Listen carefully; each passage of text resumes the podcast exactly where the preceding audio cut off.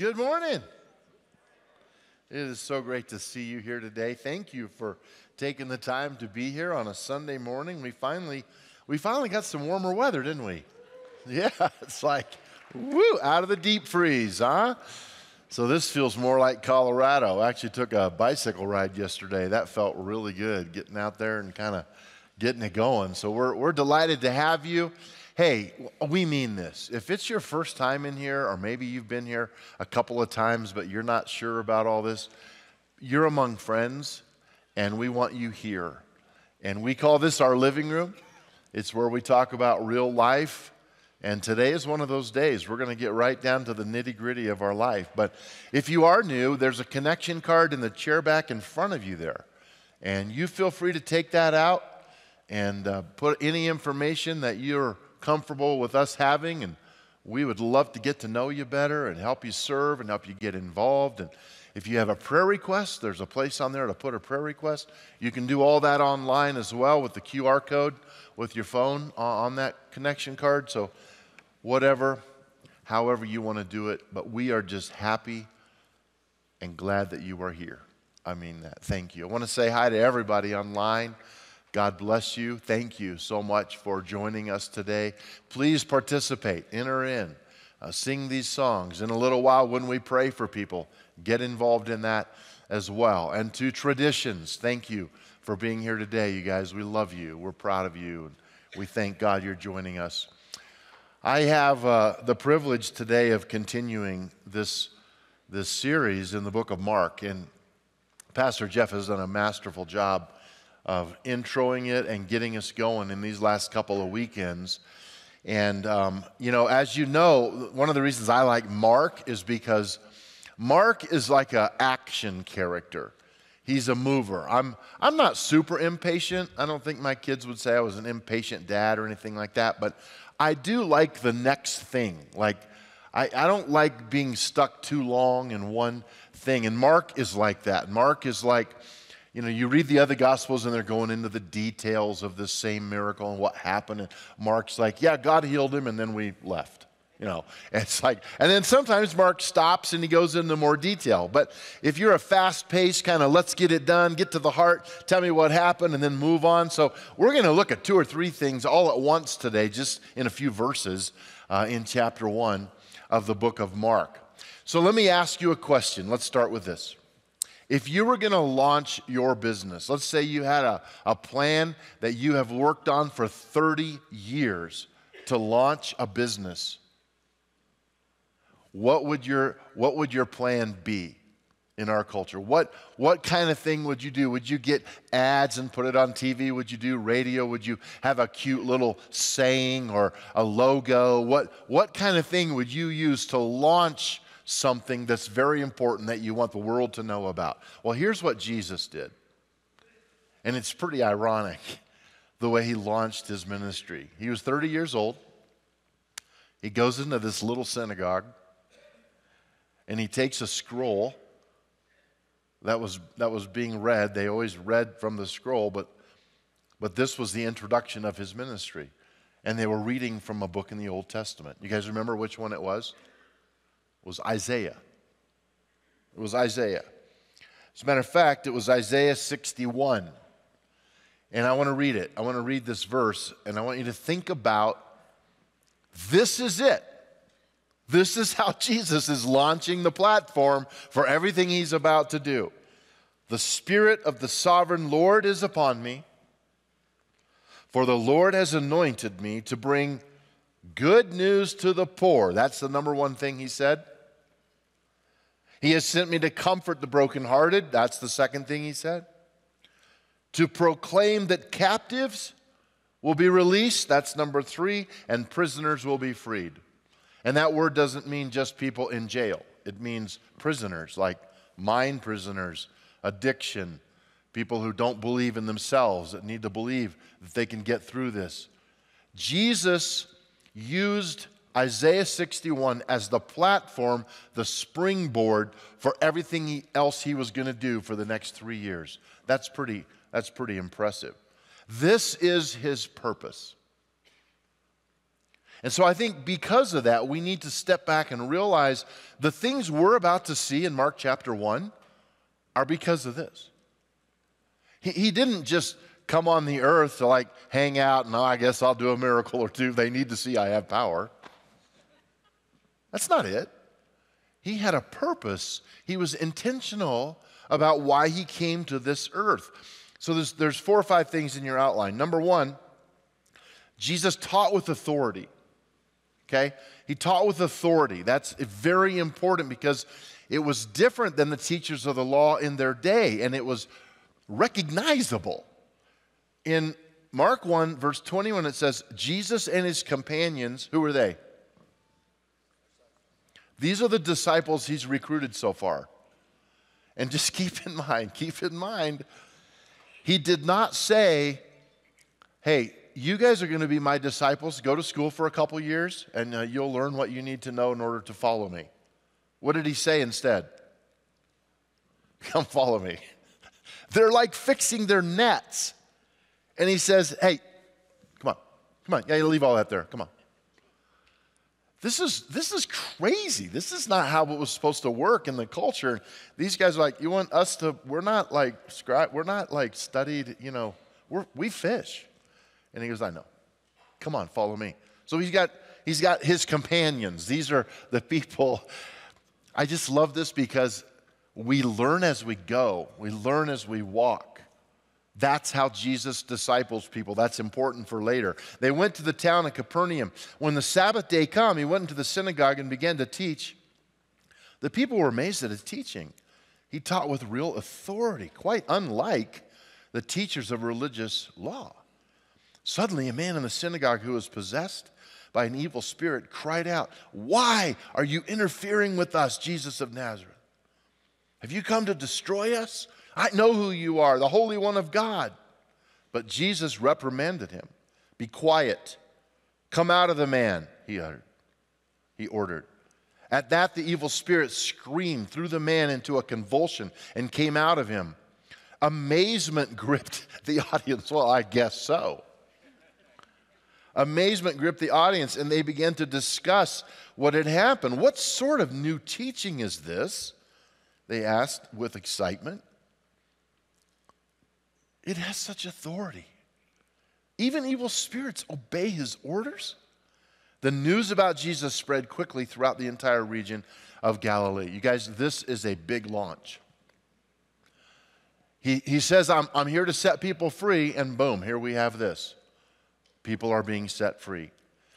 I'm going to say a couple of things today, right now, that I, I, don't want it to get scary or spooky or weird or demonic in that sense, but you have a target on your head, like literally on your head, your brain. Satan plays for keeps and he wants to take you out. Now, if you've been around walking with the Lord for any period of time, you know that's true and you've acknowledged it and you put boundaries in your life so that you don't go through the fences that God's word have, have put up for us to keep us safe. But we need to talk a little bit about what this means to be oppressed by the enemy. We don't see a lot of demon possession in America these days. I think it still exists in some parts, but mostly what we see is the oppression of the evil one, of Satan, and his forces getting a hold of people and causing them to have behavior that is not surrendered to God. These can be called strongholds. They can be called, you know, some people just say it's my weakness. Well, what is your weakness? Let me, let me read to you. That whole Ephesians 6 passage is one passage, but, and it talks about how our battles are not physical. It's not like you can, you can beat up the, the oppression and, and finally it's gone and you buried it and you move on. This is an ongoing battle of the mind.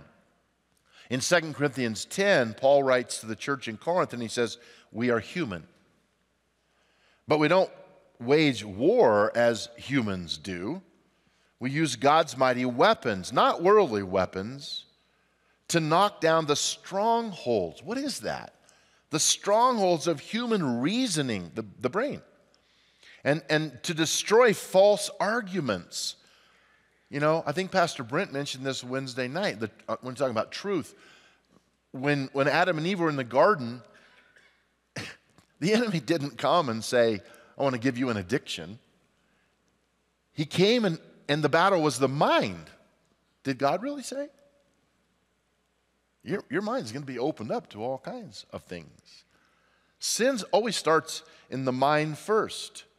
We destroy every proud obstacle that keeps people from knowing God. We capture their rebellious thoughts and teach them to obey Christ. So, so here's what a stronghold really is it's a deception that you decide to agree with and believe in your mind.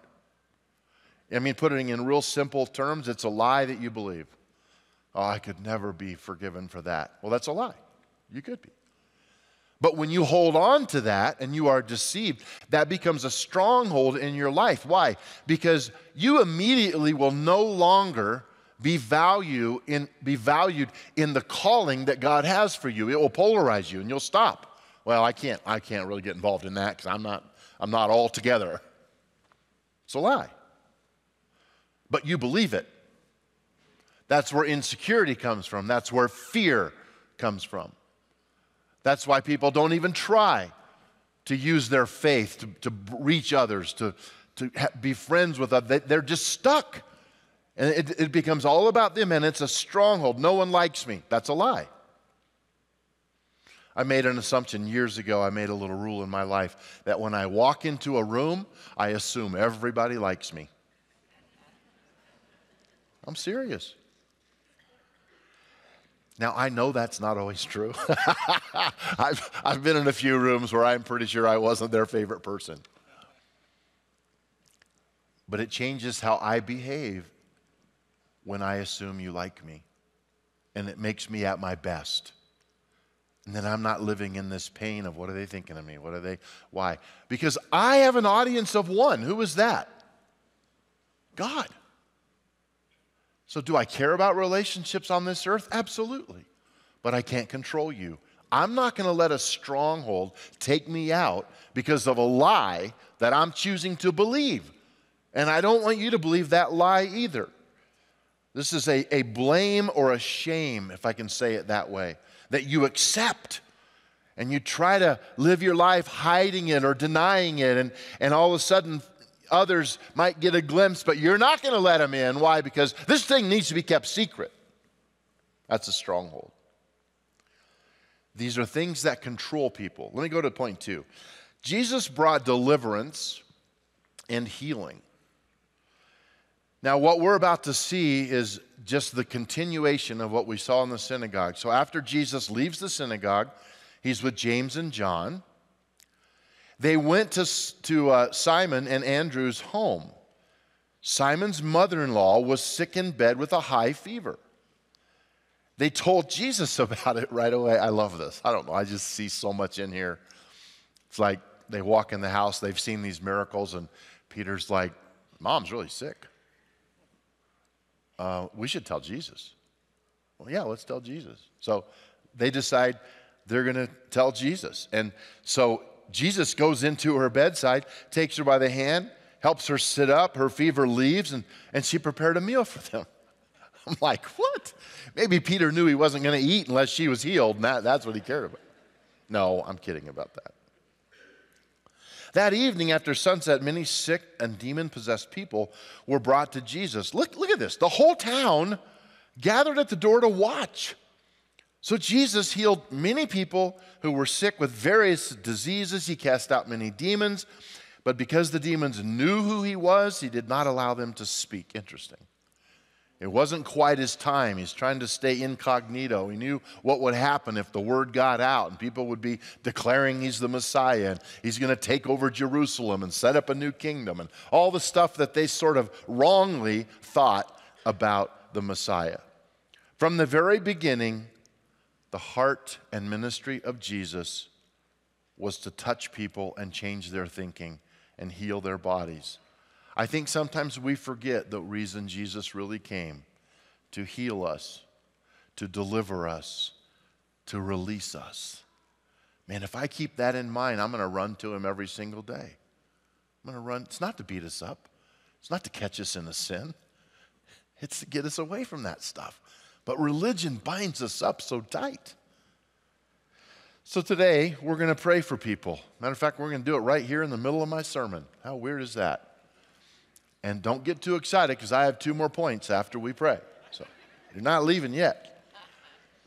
So, in a minute, we've asked people to be prepared with oil, and we're going to ask you, not now, but in just a minute, to stand, and, and I'll explain it all before we do it. But I want you to meet a couple of people first. I want you to welcome the McPhersons to the stage. Would you guys come on up?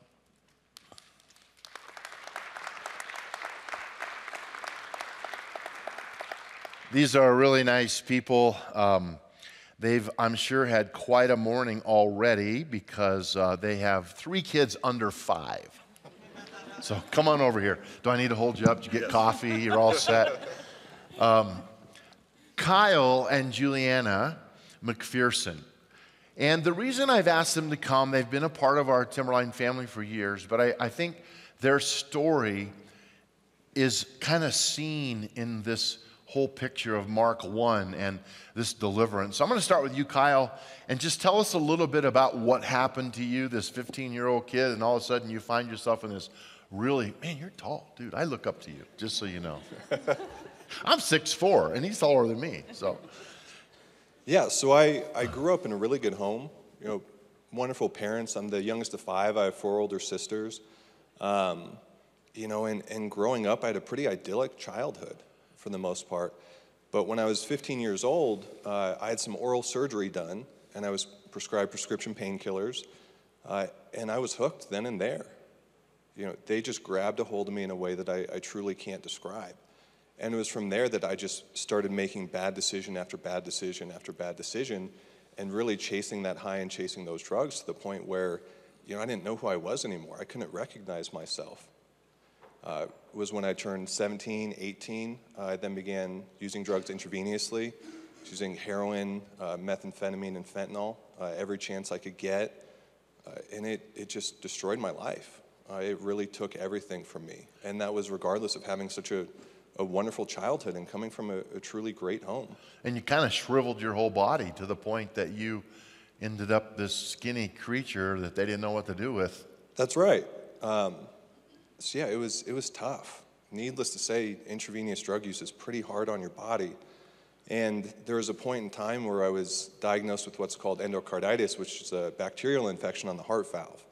And so I w- went down to about 128 pounds. Um, and as you said, I'm pretty tall, I'm about 6'6". So needless to say, that was a, it was a dangerous space for me to be in. I didn't eat for several weeks. Uh, finally, my parents you know, and family just realized how incredibly ill I was, and they took me to the emergency room, and I was hospitalized for two weeks. Uh, they put in a PICC line, which is a catheter into your heart to keep me alive and keep me going. Had to do IV antibiotics two to three times a day uh, for several months, um, even after I was released. Unfortunately, though, the way that drugs grab a hold of you, it's, it's body, mind, and spirit. You know, and, and this idea that you're going to scare someone out of it, uh, at least for me, I've never seen that be effective. I've never seen fear be an effective tool to help save someone or save their life. And so I was released from the hospital, uh, and I made a horrible decision. You know, I started injecting heroin and methamphetamine into my heart catheter, and it it nearly killed me. You know, needless to say, I was I was hospitalized yet again, uh, and thank the Lord, I had a family that had faith and that cared about me when I couldn't care about myself. They loved me when I really didn't love myself and they weren't willing to stand idly by and watch me kill myself. And so they really stepped up. You know, one of the things that happens with addiction is, you know, I'm standing here, I've never had any kind of a drug addiction, and I, I just want to say, you know, when you got out, you realized your life was spared. Why? Why'd you go back to taking drugs? Isn't that a common, a pretty common question? That shows you the extent of an addiction. That's why it's right here.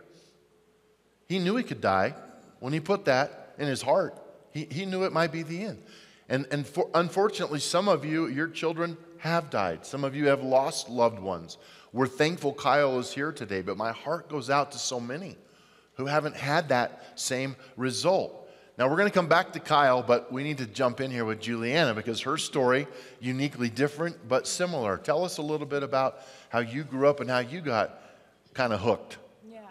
Um, so I grew up in a good home as well. Um, I had loving parents, and I grew up going to church and all of that. Um, when I became a teenager, I started dealing with a lot of anxiety and depression, and had a really hard time with that. Um, started doing some self harm as a form of self medication, and that eventually turned into using drugs and alcohol. Um, by the time I was 21, it had gotten pretty bad, and I got a DUI and found myself in legal trouble.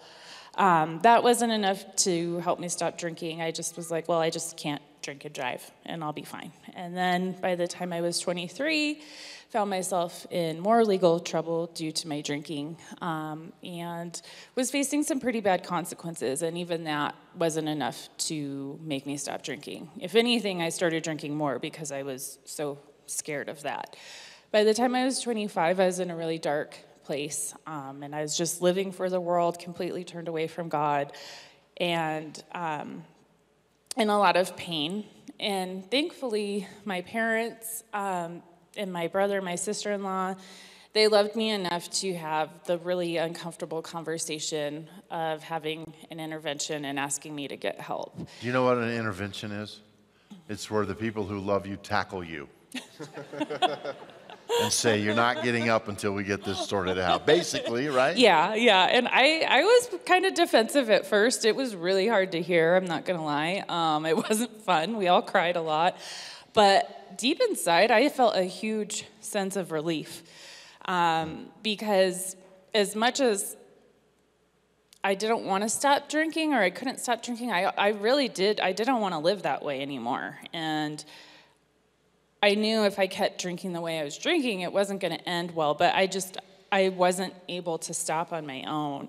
So I was so relieved inside, and I um, accepted my parents' offer to help me get some help. And I went to treatment, and it was during my early stages of recovery that I realized if I was really going to turn my life around, that I needed to have God and Jesus in my life. Now, you guys, these treatment centers, see, they hadn't really crossed paths much till till this, and then they one of the places they could go from their almost locked down treatment centers was they would give them a pass to go to a church. Guess where they came? Timberline. And right back over there is where they sat. I love, Golly, you say, you, you came not for the church. You didn't care about that at all. Tell us a little bit about that. No, no, I did not come from church. It just I'd got like, you out of prison, basically. That's right. Yeah, I just didn't want to be where I was. And so I came here as often as I could, and I would sit right back there. Um, and I slept through a lot of your services. I never slept through any of your I'm services. I'm totally used Jerry, to it. I like her better than him already. But I did, and I, I, yeah, I really did. I slept through a lot of services. I would put my head forward, so I think a lot of people thought I was praying when I was sleeping. Um, but I would come, and I kept coming. Uh, and I was raised in a Christian home, so I had, I had an idea. I had those values in my heart. Uh, and I just kept coming, and eventually Jules and I met, and we started dating, and we would come together. Yeah. And it's amazing what the Holy Spirit can do, how it can really just grab a hold of you, um, even when you don't want it to even when you have no intention. You know, I didn't, I had no intention of getting baptized again and recommitting my life to Christ. I had no intention of really turning my life around the way that I did. I just knew that I wanted to be somewhere, and this was a place that I was allowed to come. And I, I credit communities such as this is, is what has kept me sober for yeah. all these years. You know, you can go to a doctor or a hospital, and they have pretty clear methods on doing detoxes. It's not the getting sober for me that was hard. I had done that before. It was the staying sober. Yeah. And it's having these types of relationships and inviting the Lord back into my life that's allowed me to do so. And you guys were baptized with with Timberline family up at uh, Horsetooth, wasn't it? That's right. Yeah. Yeah. Isn't that fun? And so now, just fast forward before we we pray, um, you guys really did come back and make that big statement of faith, and now here you are, a successful mom of three kids under five. We're going to have special prayer. Um, both of these guys are 10 years so, sober and free of addiction.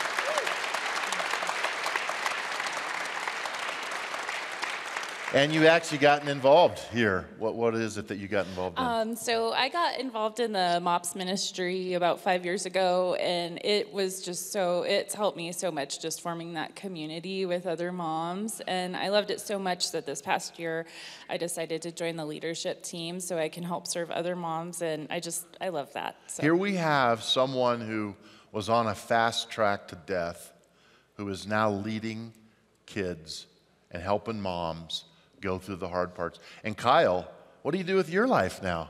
Yeah, so I'm the uh, director of residential programs at Harvest Farm. You know what Harvest Farm is? What's our, yeah, yeah, that's exciting. Yeah. Tell, for those that don't know, what is Harvest Farm? Yeah, so Harvest Farm is a ministry in Wellington, Colorado. Uh, we operate a 110 acre residential recovery program for men battling substance abuse and experiencing homelessness. It's an entirely donor funded Christian program. That means that someone can come there regardless of their financial status or income. We don't charge them a lick, and they're able to stay with us for up to a year. Think about this. Think about what you see in front of you. And, and think of it this way this is why Jesus came to release people from that burden, to heal people from this brokenness. This is the story. Now we're going to pray. Here's how we're going to do it. I've asked, here's what the Bible says. If you're new to all this, we're a church that believes in healing, we believe in praying for people. And the Bible says to anoint, call for the elders of the church. So we've asked our prayer team, our deacon team, our pastor team, it just means leaders, to anoint with oil and pray for people. So I'm going to ask all of you to stand if you're able. And those of you that want prayer, now here's, here's what it is this is for anything you're dealing with. You might have a headache today and you just want God to touch you. You might have cancer. You might have a blood disease no one knows about. You might have an addiction. It doesn't matter. It just might be that your foot hurts. So this isn't, you know, it's not super big. Someone last night said anybody over 50 could have gotten in that aisle because we all have aches and pains. And I said, that's right. But we're still asked to pray. So if you have something specific that you say, I need to be touched by God for this, whether it's an extreme addiction or whether it's just, I have a headache, I'm going to ask you right now to just step into the aisle that's closest to you. It can be over there by the wall, just an aisle. You don't need to come up here. Our prayer team is going to come and they're going to start anointing you with oil. Just step into the aisle and stay right there. Just you guys just step into the aisle. And our, our prayer team is coming to the front right now, but those of you wanting to be prayed for, just stay where you are and come right over to the aisle and stand there, okay? For, for whatever reason, just get in the aisle. And then, and then Kyle's going to pray for those who might be struggling with something that's life controlling. And I'm going to pray for healing for people who are sick in body, whatever kind of sickness that is. Okay, everybody in there, they're just going to walk and touch your forehead with oil. If you don't want to be anointed with oil, you can tell them you don't, but I, I hope you will. It's totally biblical. Now, listen, there's no magic in the oil.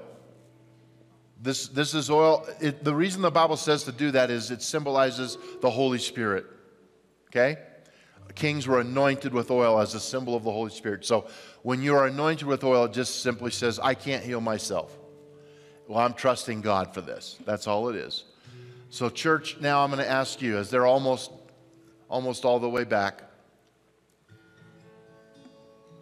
Just keep moving, those of you anointing with oil. Just keep moving quickly. Just touch their forehead with the oil. God bless you. Those of you standing in, in here that are not in aisle, would you just begin now to intercede? Just, I'm, I'm waiting for them to be done, but just begin to say, Lord, bring healing. Bring healing. Touch those. We're called as a church to pray for people. Kyle, would you lead us in that prayer? Father God, I just want to pray for the men and the women in this room, those that are struggling with addiction, substance abuse, anxiety, depression, uh, anything in their life that's keeping them from moving forward and growing closer to you. I just pray that you give them the courage and the strength to make that first step and ask for help. Very often, when we make that first step, it feels like we're stepping alone, but we're not. Hmm. You're with us every step of the way. You always have been. Whether we know it or not, whether we want you or not, you're right there with us. Mm-hmm. So I just pray for peace over them. Pray that you intercede in their lives and that you help them recover and find their happiness and find the peace and joy in their life that you want for them so desperately.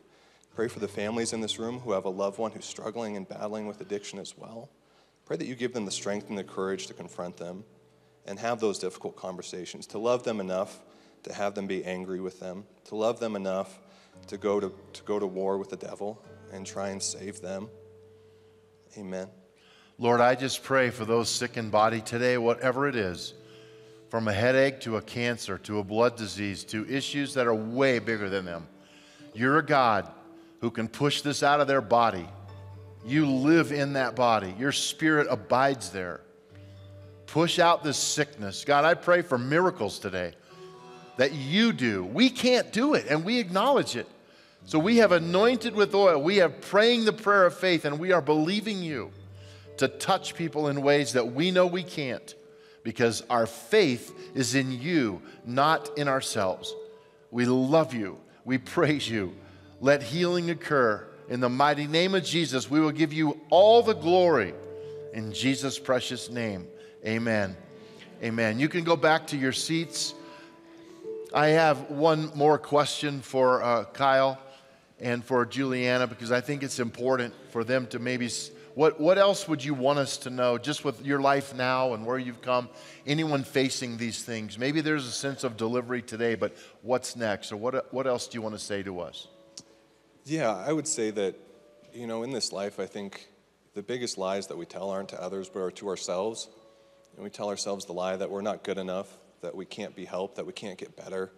We tell ourselves that those around us won't accept us or love us or support us if we're honest with them or if we tell them what we've been battling with and struggling with. And what I would just say is my experience and my, my work over the years with others, that couldn't be further from the truth. Mm-hmm. You know, we are all struggling, all have a past, all have difficulties that we've gone through. And if you have the courage to step out and ask for help, you will be amazed at the people that God puts in your life that want to help you and support you and guide you um, and give you the opportunity at healing.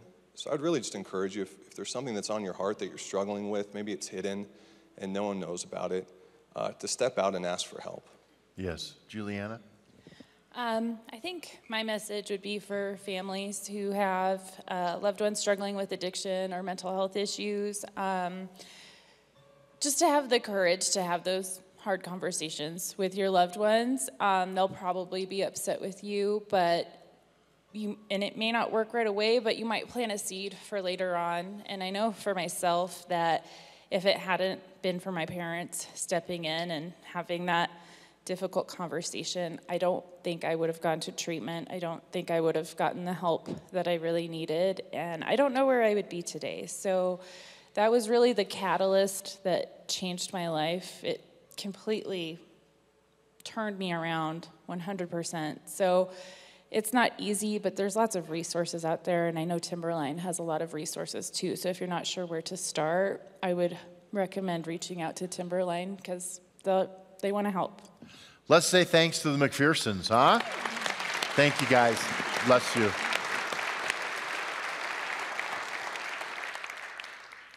Wow. Wow. Number three.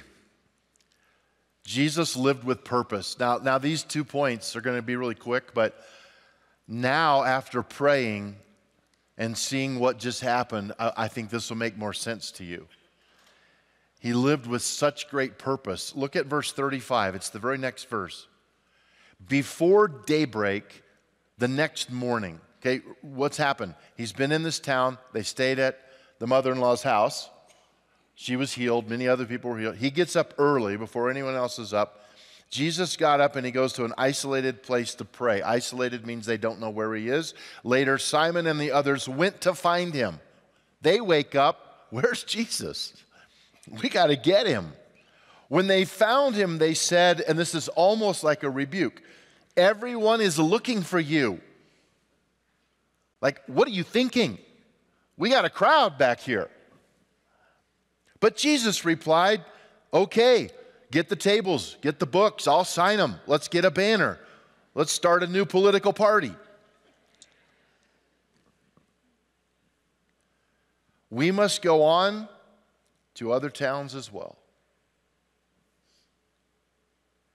And I will preach to them too. This is why I came. That's purpose, you guys.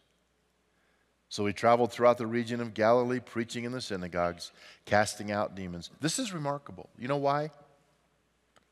He left the crowds where he was known and accepted and popular. We tend to run to people who love us. We tend to want that to be the place we go. But Jesus had a bigger mission than himself or his own comfort. Think about that. I'm going over there where they haven't heard. There's some people who need some help. I don't need the compliments. I'm not doing this for approval. I'm doing this because it's my mission on this earth. Live with that mission, you guys. That's what God's calling us to today. Last point Jesus is willing to help. Not only is he good at it, but he's willing. There are many people who have talents and gifts that are not willing to get involved. He's willing. A man with leprosy, and, leprosy was a terrible, terrible disease in Jesus' day. It's still bad today. There, there still exists, but it's just not prevalent. But this was a disease that was tied to what the stigma was they sinned, it's a curse from God. Now they're an outcast. If you had leprosy, you couldn't talk to you had to, you had to literally say when people approached you, unclean, unclean. And there was a certain period of how many feet but, that you could come to somebody. It was terrible. And he came and he knelt in front of Jesus, probably at a safe distance, and begging to be healed if you are willing. What a statement. If you are willing, you can heal me and make me clean. Moved with compassion. Those three words right there changed the world. Moved with compassion, Jesus reached out and touched him. And look at what he says I am what? Willing. I am willing. Be healed. Two words. Instantly, the leprosy disappeared and the man was healed, and Jesus sent him on his way with a stern warning. I love this part of the story because Jesus did not want to be exposed yet as the Messiah. Don't tell anyone about this. Instead, go to the priest. This was a rule. You had to go to the priest, and he would give you a document, let him examine you, take an offering required by the law of Moses for those who have been healed of leprosy. This will be public testimony that you have been cleansed. But the man went and spread the word, proclaiming to everyone what had happened. As a result, large crowds came, soon surrounded Jesus, and he couldn't publicly enter a town anywhere. He had to stay in secluded places. People from everywhere kept coming to him. Wow. You know, and Jesus didn't reverse the leprosy miracle. It's like that guy went he did what I said not to do. So, zap, you got leprosy again. No, no, he understood. Sometimes we don't get it right. Jesus understands. So I have, I have just one kind of last thought that I want to just challenge you with. When Jesus says, Come follow me, he doesn't say, Get it all together, get your life together, stop your addiction, stop this, stop that. He just says, Come follow me, and we'll work on it as we walk together. You guys, many of you grew up in churches that had sort of a, an idea of this first you believe, you know, or first you behave, and then you believe, and then you belong. It's, it's this idea that, okay, I've got to get it together. Someone says, well, why don't you come to church with me? Well, you don't know my life, man. I'm so messed up. And so, so we always start to work on behavior first. Okay, let me stop smoking. Let me stop this. Let me, I need to probably not drink so much. I need to, why don't you just forget all of that? This, this is not right. This is not what Timberline is about right here. So I saw it change. I, it was during our ministry in the 90s when this started to turn into okay, you can't behave unless you believe. So let's put believe at the front of the line. Let's believe, and then we can behave, then we can belong. So then all of a sudden, this kind of revival starts out. People are getting saved, and then they're working on trying to get their life straightened out. I think it's a better, better model than number one, but it's still not what Jesus did. So we really flipped it around.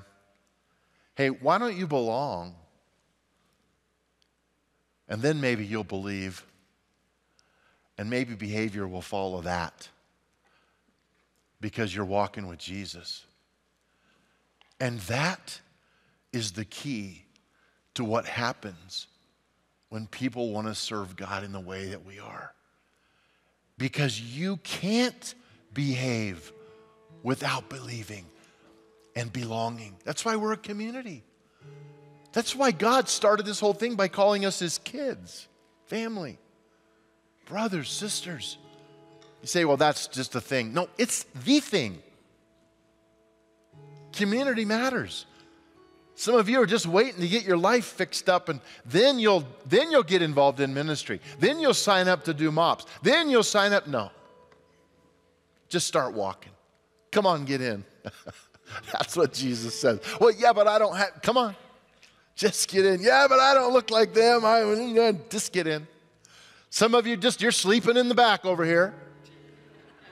I didn't come to get involved. Oh, God knows that too. And He sure loves you. And He sure cares about you and everything about you.